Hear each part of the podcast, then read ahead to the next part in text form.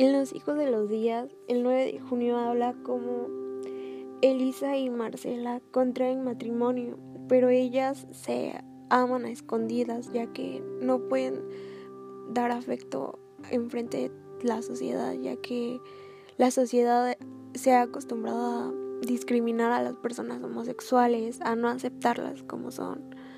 Pero también hay sociedades que están a favor de eso. Pero para su boda ellas tuvieron que inventar un marido. Entonces lo que hicieron fue que una de ellas se vistió como hombre y básicamente actuó como hombre, habló como hombre para poder contraer matrimonio.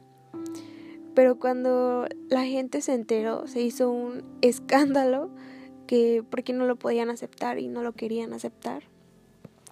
Entonces lo que ellas hicieron fue darse a la fuga y escapar.